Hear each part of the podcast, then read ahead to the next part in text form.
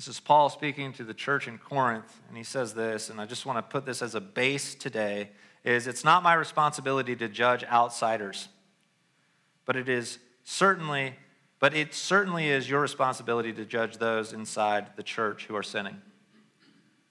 It's a pretty good foundational base. All right, here we go. I want to say that again. I'm sorry. Ella. I'm going to say that again. It isn't my responsibility to judge outsiders, that is, people outside of the church. Right? But it certainly is your responsibility to judge those inside the church who are sinning. So I just want to lay it down today. Um, my goal today is not and isn't ever is not to crush culture around us. Okay? It's doing a pretty good job by itself. All right? And so my goal is let's open our eyes to the reality of the kingdom of God among us. Right? How many of you have complained about culture? I can't believe. Uh, what?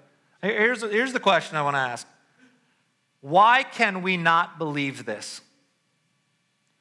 Why is it that it just, it's, it's shocking to us that a world who tries to live as if there's no God is behaving as the way that it is? I want us to pause for a second, and are we really shocked by that? Now, there's some shocking things that happen, but are we really shocked by it? See, when we try to live as if there is no God, this is what goes on. I mean, my son comes home from middle school, and I'm like, that's not the middle school I went to. I mean, that is the middle school I went to. That's physically the middle school that I went to. But that's not the middle school I went to. Holy smokes. What? All right? You know, even in the few years, I mean, my, my other son comes home, and uh, well, that was the high school that I taught at for 13 and a half years, but man, that's not the high school I taught at. And we, we, we wonder, you know, and, and you know, I love the, the hopeful um, saying, well, the world, there I am, the voice again. I don't care. Well, the world's going to hell in a handbasket. Man, thanks for that hope. That just has Jesus written all over it, man.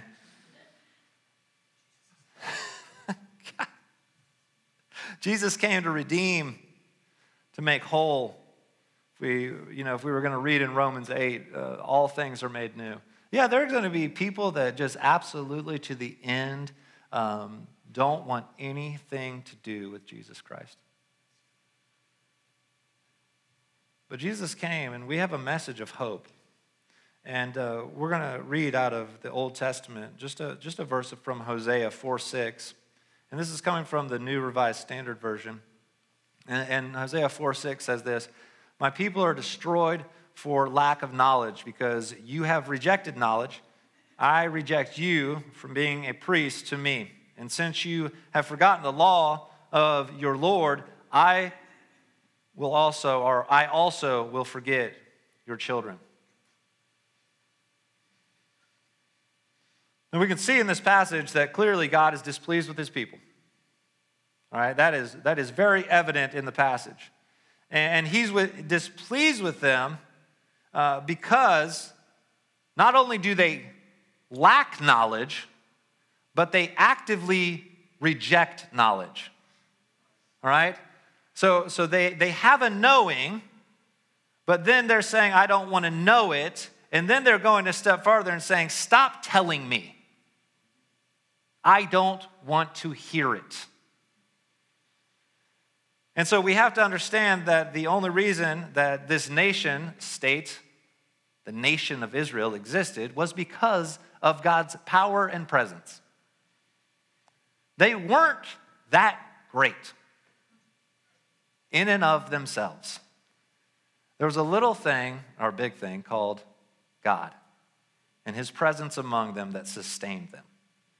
Right? And they were not recognizing this, and they refused it, and so God rejects them. And some may say, well, man, that's kind of mean, God.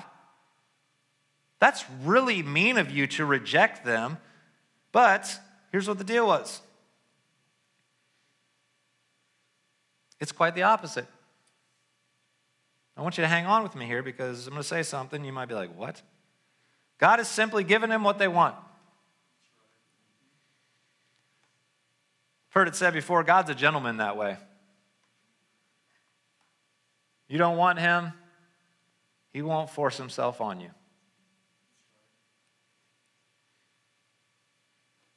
See, to me, this is a story that shows actually God's incredible patience and his great love. Because what, we, what we'll see is, is this that, that throughout the Bible, the biblical narrative, what you see is this turn away, turn back to, turn away, turn back. And what does God do? He says, What? The arms of the Father are open. Now, I don't know about you, but in my, in my own life, how many times have you rejected the love of God? I don't want to know right now that you're good, God. I am hurting. I'm going through something, God, and I know that I know, I know you're good. I don't want to hear about it though. But then you come to this place, you say, God, forgive me for that. I'm so sorry. I know that you know I love you. I, would you just forgive me for walking away from you? And, and what does he do? Yeah, And we get to walk in, in that grace and, and, that mercy. And the more that we, we become kingdom people, the more we understand His grace and mercy that we don't want to abuse it. We want to walk in it every day. Romans 1 uh, 21 through 23 in the New Living Translation says this Yes, they knew God, but they wouldn't worship Him as God or even give Him thanks and they began to think up foolish ideas of what God was like. As a result, their minds became dark and confused. Claiming to be wise, they instead became utter fools. And instead of worshiping the glorious, ever or ever living God, they worshiped idols made to look like mere people and birds and animals and reptiles. Proverbs 29 18 says this When people do not accept divine guidance, they will run wild. But whoever obeys the law is joyful. Another translation says this when, when people don't accept um, divine guidance, they cast off all restraint. See, and the pattern is is this the casting off of all restraint, and then people build idols. This is, this is what people do, and throughout history, they've done this. They cast off all restraint, they reject knowledge of the true and living God, and they build idols. Now, here's the problem when they build idols, they build idols that will serve them. Here, let's, let's go with some examples, okay? Um, you're going to worship. Bottom line is this you, go, you are wired to worship. So you're going to worship somebody. Uh, when you worship anything but God, it's called adultery. And, and here's what it is. Now, us moderns might look back to our ancestors, right? And we might say something like, Can you imagine? Can you imagine building a golden calf and worship? What? Are they they're idiots. Can you imagine you watch the movie Gladiator and he has the little shrine and he has the little wooden things, right? And like, you know, he's praying to these little wooden things. Those were little gods. Wow. so, these people were, they weren't real bright, clearly. You know, we might even say, God, what a bunch of weirdos. I mean, you build a golden calf and you're worshiping this when you have the truth of God. And, and but is isn't it funny though? Like we always think we're we're better than the past. What if future generations look back and said to us, "Wow, what a bunch of weirdos! They actually worshipped money. They actually like." The church in America was, they actually worshiped political parties. Wow. They worshiped the red or the blue. Man, just a thought, you know, because of course we're so high and above the people of, from the old days, right? You know, uh, my oldest daughter and I were having this conversation, just a little side here about this. Not necessarily idols, but how we feel like we're so much better, right? Can you imagine if, we, if, if this group right here um, landed in uh, like a New York harbor and we, we tried to go west, like frontier style, no roads, nothing. Hello. Is anybody in the. We would be dead in 48 to 72 hours, undoubtedly, every, almost everyone in the room. Okay? I mean, absolutely goners. Like, these people were so smart, just in a different way. Right? And so we're, we're not any like intel, we're not any more intelligent, okay, than we were before. Uh, we're just different. We're different intelligence. We use our intelligence differently. And so they worshiped, you know, calves, and we worship money and politics. All right? And they're both incredibly just not worthy of worship. They're idols, right? Why would we worship money? It's, it cannot do anything for us. Somebody said to me one time, Have you ever seen an armored truck following a funeral procession? You know? I mean, there's the old joke where, where the, the widow said, you know, um, you know, he wanted me to borrow, he wanted me to uh, bury him with all his money. And they're like, How big a hole? And this guy's a millionaire. How big a hole is that going to be? She says, No, I wrote him a check. All right? And so he, it ain't going with you. All right? And so there's emptiness uh, in this.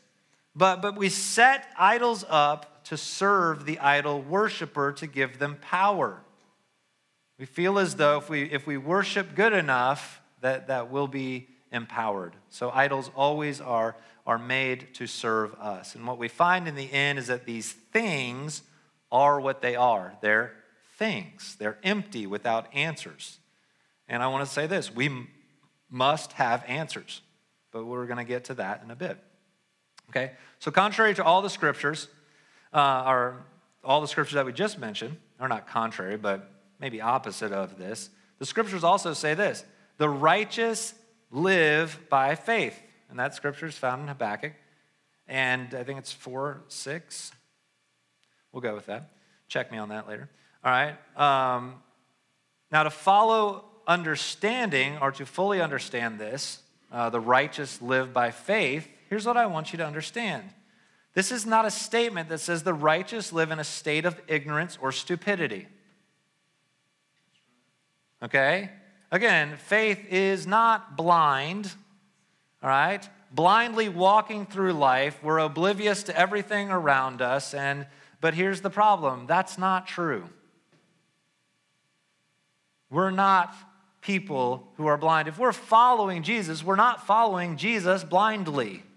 We're following Jesus full of knowledge.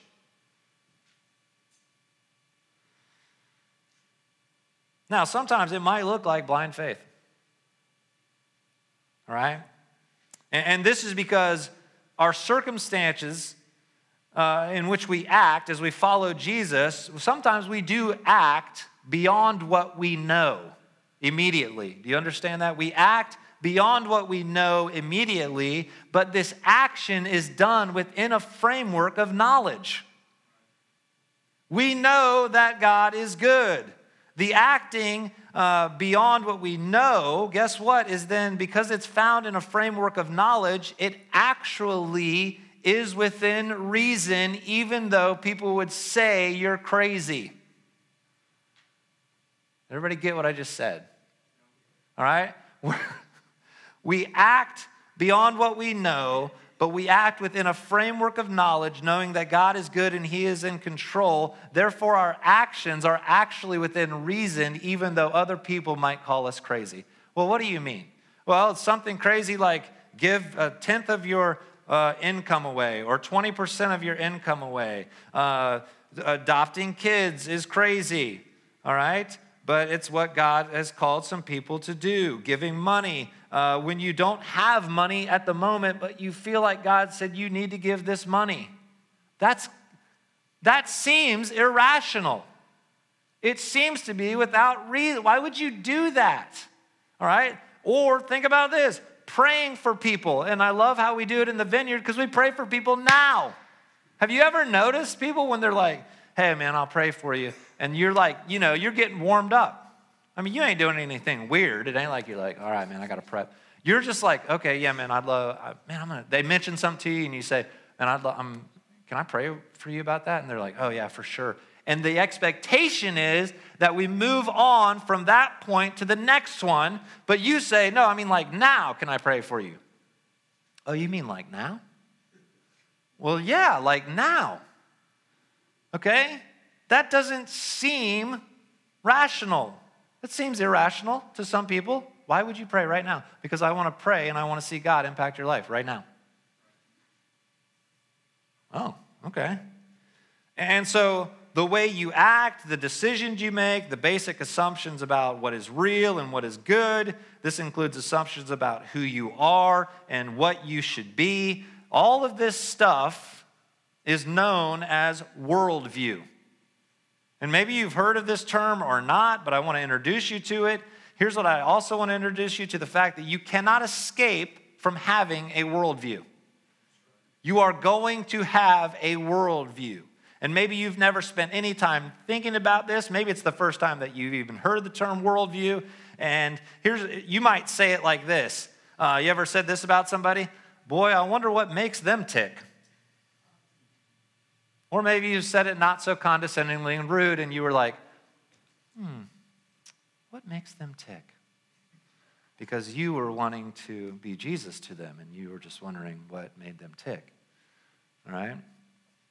and you weren't shouting it at them. All right? And so this worldview is this uh, it, it gives you orientation for everything else. Everything else you do is based off of your worldview.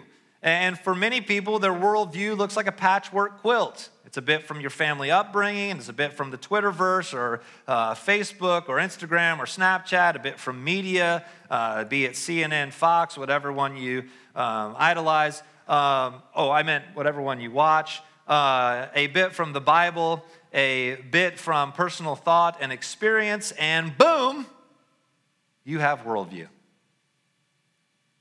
Now, in forming a worldview, there has to be four questions that have to be answered. And these are what is reality? Who is well off or blessed? Uh, who is a truly good person? And how does one become a truly good person? And what I want to cover today in our remaining little bit of time is this what is reality? Okay? Now, we're not going to get weirdo here and like, we're actually living in an alternate universe. No, I don't believe that. I believe like what we're living is real right now. Like we're, we're not about to go on Stephen Hawking's like trail through the stars, okay? Um, we're not going to do that. Okay, so James says this in uh, James 1 2 through 8. Uh, my brothers and sisters, whenever you face trials of any kind, consider it nothing but joy, because you know that the testing of your faith produces endurance, and let endurance have its full effect, so that you may be mature and complete, lacking in nothing. If any of you is lacking in wisdom, ask God who gives to who gives to all generously and ungrudgingly, and it will be given to you. But ask in faith, never doubting, for the one who doubts is like a wave of the sea, driven and tossed by the wind. For the doubter, being double minded and unstable in every way, must not expect to receive anything from the Lord. Now, again, we could be like, wow, that's pretty, maybe, I don't know if you've kind of like looked at that passage and maybe looked at it for a second, and you were like, man, I think I've, I think I've doubted before. God, am I like a wave tossed in the sea?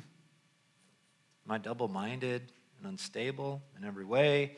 So he speaks to this, and, and this man is, uh, is one that's trying to live in two realities. You ever try to live in two realities?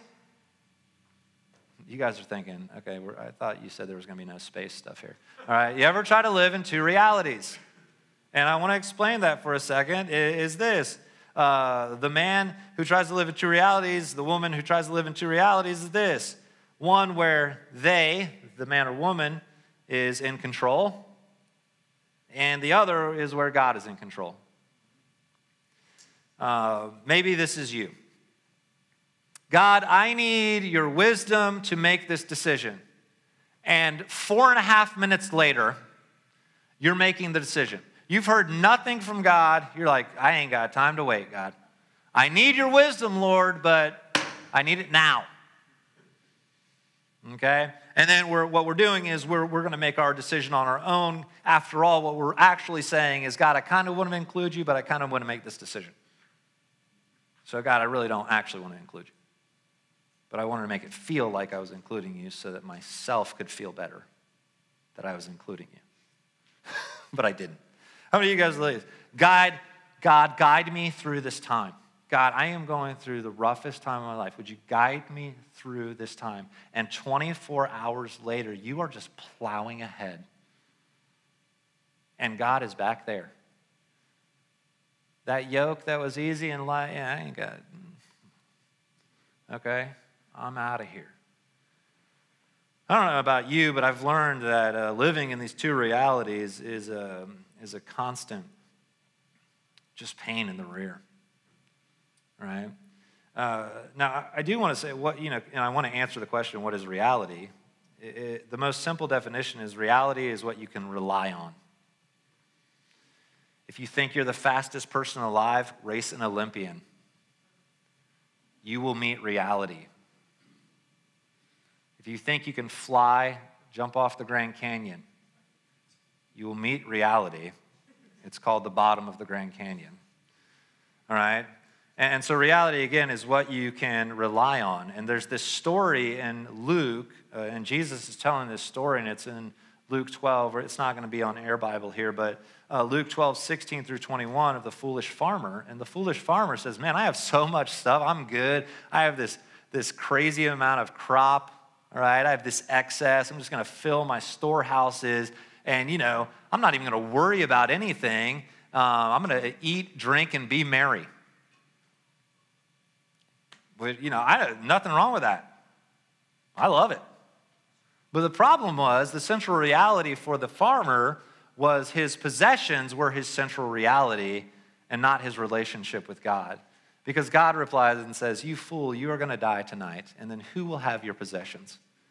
Do you think it's more important for you to be rich with material goods than it is to possess a relationship that's rich with me? His central reality was his possessions. There's this old adage that what you, do, once you, what you don't know can't hurt you. I like what Dallas Willard says. He says it can kill you. All right? What you don't know can't hurt you is just completely false. All right? Uh, I just give a quick example. Uh, if that is the truth, what you don't know can't hurt you. I encourage you then to uh, give your eight year old the keys to your car and see how they drive because they don't know and it's going to hurt them. And it's going to hurt other people too. All right? Dallas Willard says this in Knowing Christ Today People perish for lack of knowledge because only knowledge permits assured access to reality. And reality, I love this part. Please pay attention. I'm going to read that first part again. People perish for lack of knowledge.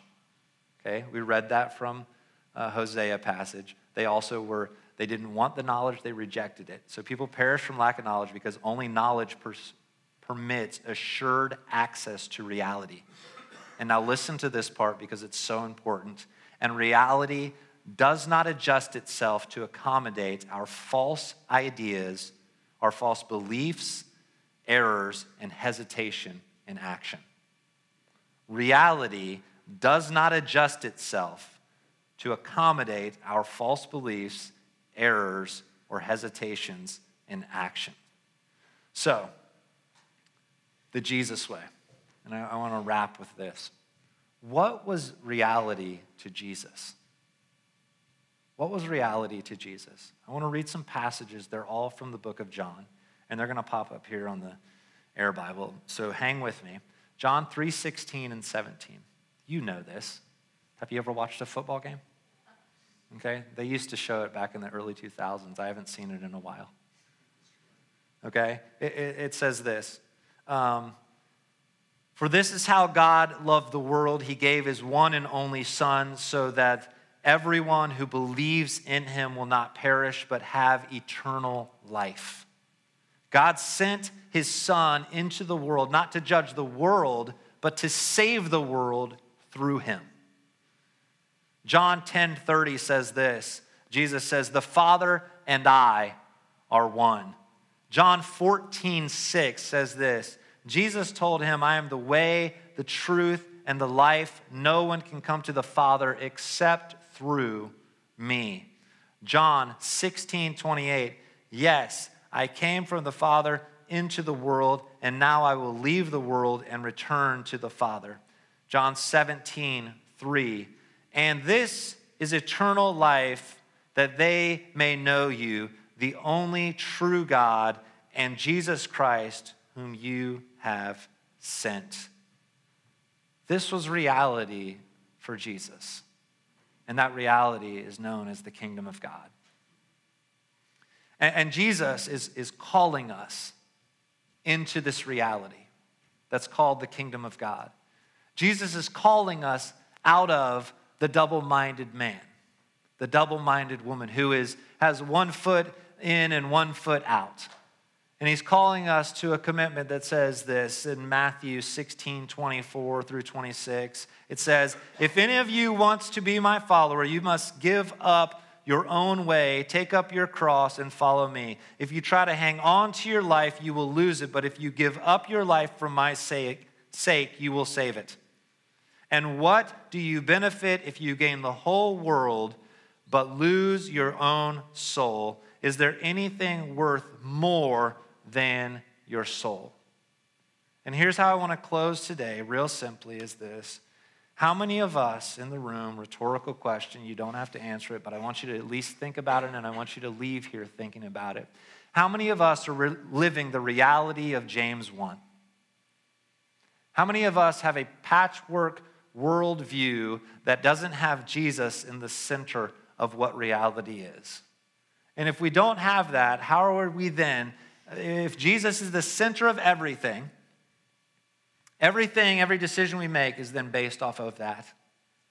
All right? If Jesus is off to the side, something else is central. There's always something central in worldview. So, where, where is that and what is that? And Jesus is calling us and he's saying, listen, there's the kingdom of God. There's hope found in the kingdom of God. We were talking uh, this week, me, uh, Connie and I were talking about, um, you know, it used to be cool to scare people into the gospel. We don't need to scare people into the gospel. All right, we'd have the pitchfork and the everything, we're prodding people, and there's flames and there's sulfur. God's gospel, Jesus' gospel, is so good Let's talk about the goodness of God. I'm not saying we need to erase hell. I'm saying this God's goodness and the kingdom of God among us is such good news that we should be running towards that, that our lives and our decisions should be based on that, that our worldview is found central in Jesus, and then our decisions that we make are made off of that and what the reality of Jesus is. Because here's what I know I can run into the arms of the Father, and that is reality, and He will catch me there. That is reality.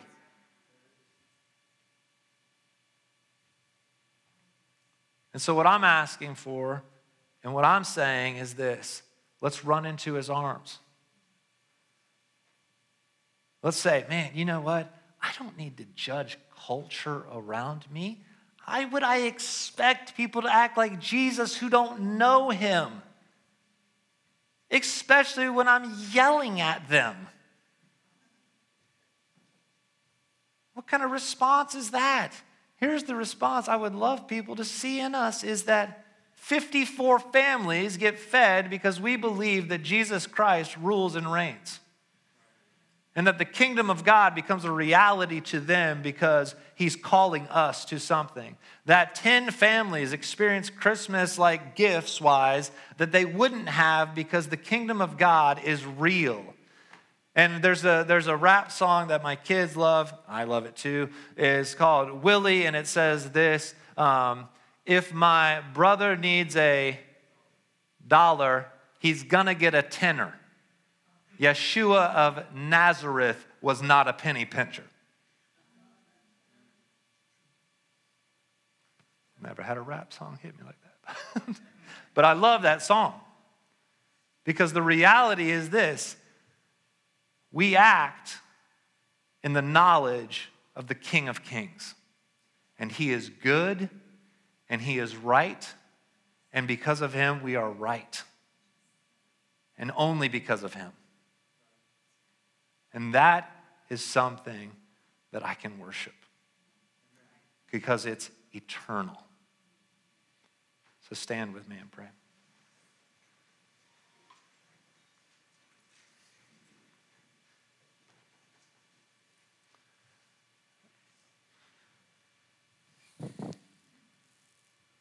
I just want to do this now. I just want to take a moment. We're just going to kind of be quiet. I know it gets awkward. But the invitation is this Holy Spirit, would you come? Would you begin to adjust our worldview that, that Jesus, you would be at the center? And so I'm just going to pray that, and then we're going to be quiet for a couple minutes, a moment, a minute. And then, um, so I, I would just say this open your hearts to what God wants to do right now. So, Jesus, would you come? in this moment, in this space, would you come? Would you have your way? For those who are joining us online, God, would you come and have your way? Holy Spirit, would you come and minister to the deepest parts of who we are? We're just going to rest for a moment in you.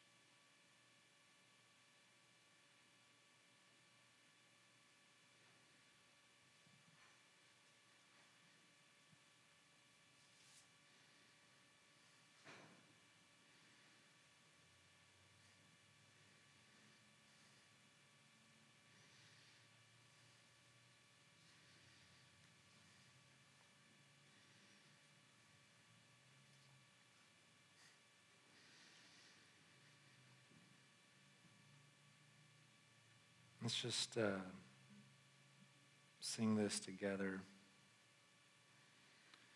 Holy, holy are you, Lord God Almighty. Worthy is the Lamb,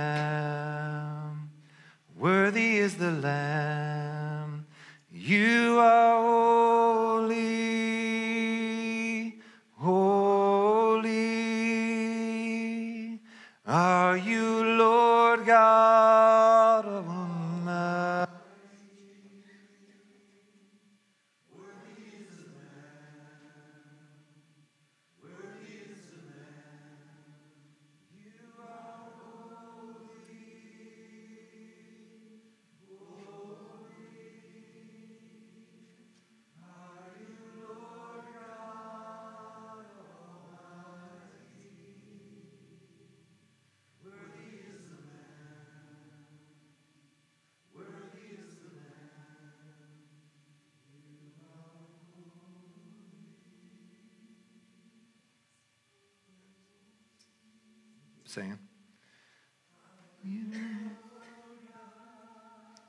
Almighty, worthy is the Lamb, worthy is the Lamb.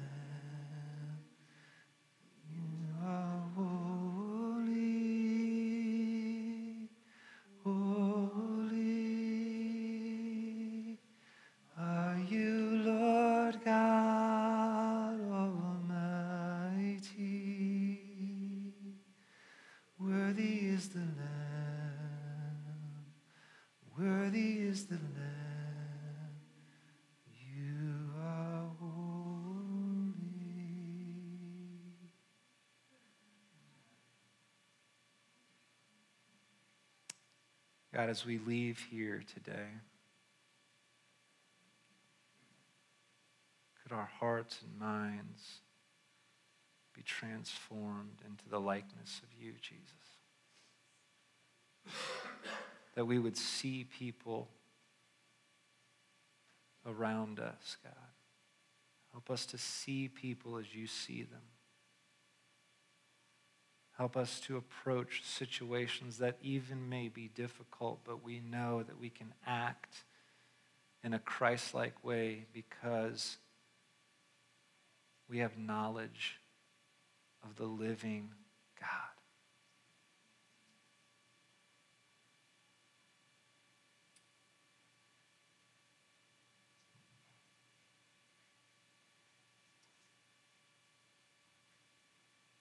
May we leave here on mission. That people may know the good news of Jesus Christ. And may our lives be a reflection of that. In Jesus' name.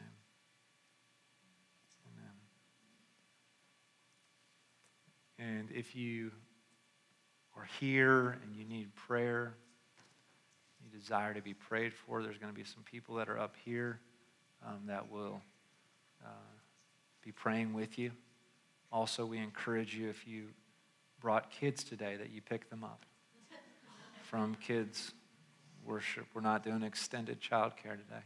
So uh, go do that and uh, go on mission. See you guys. Peace.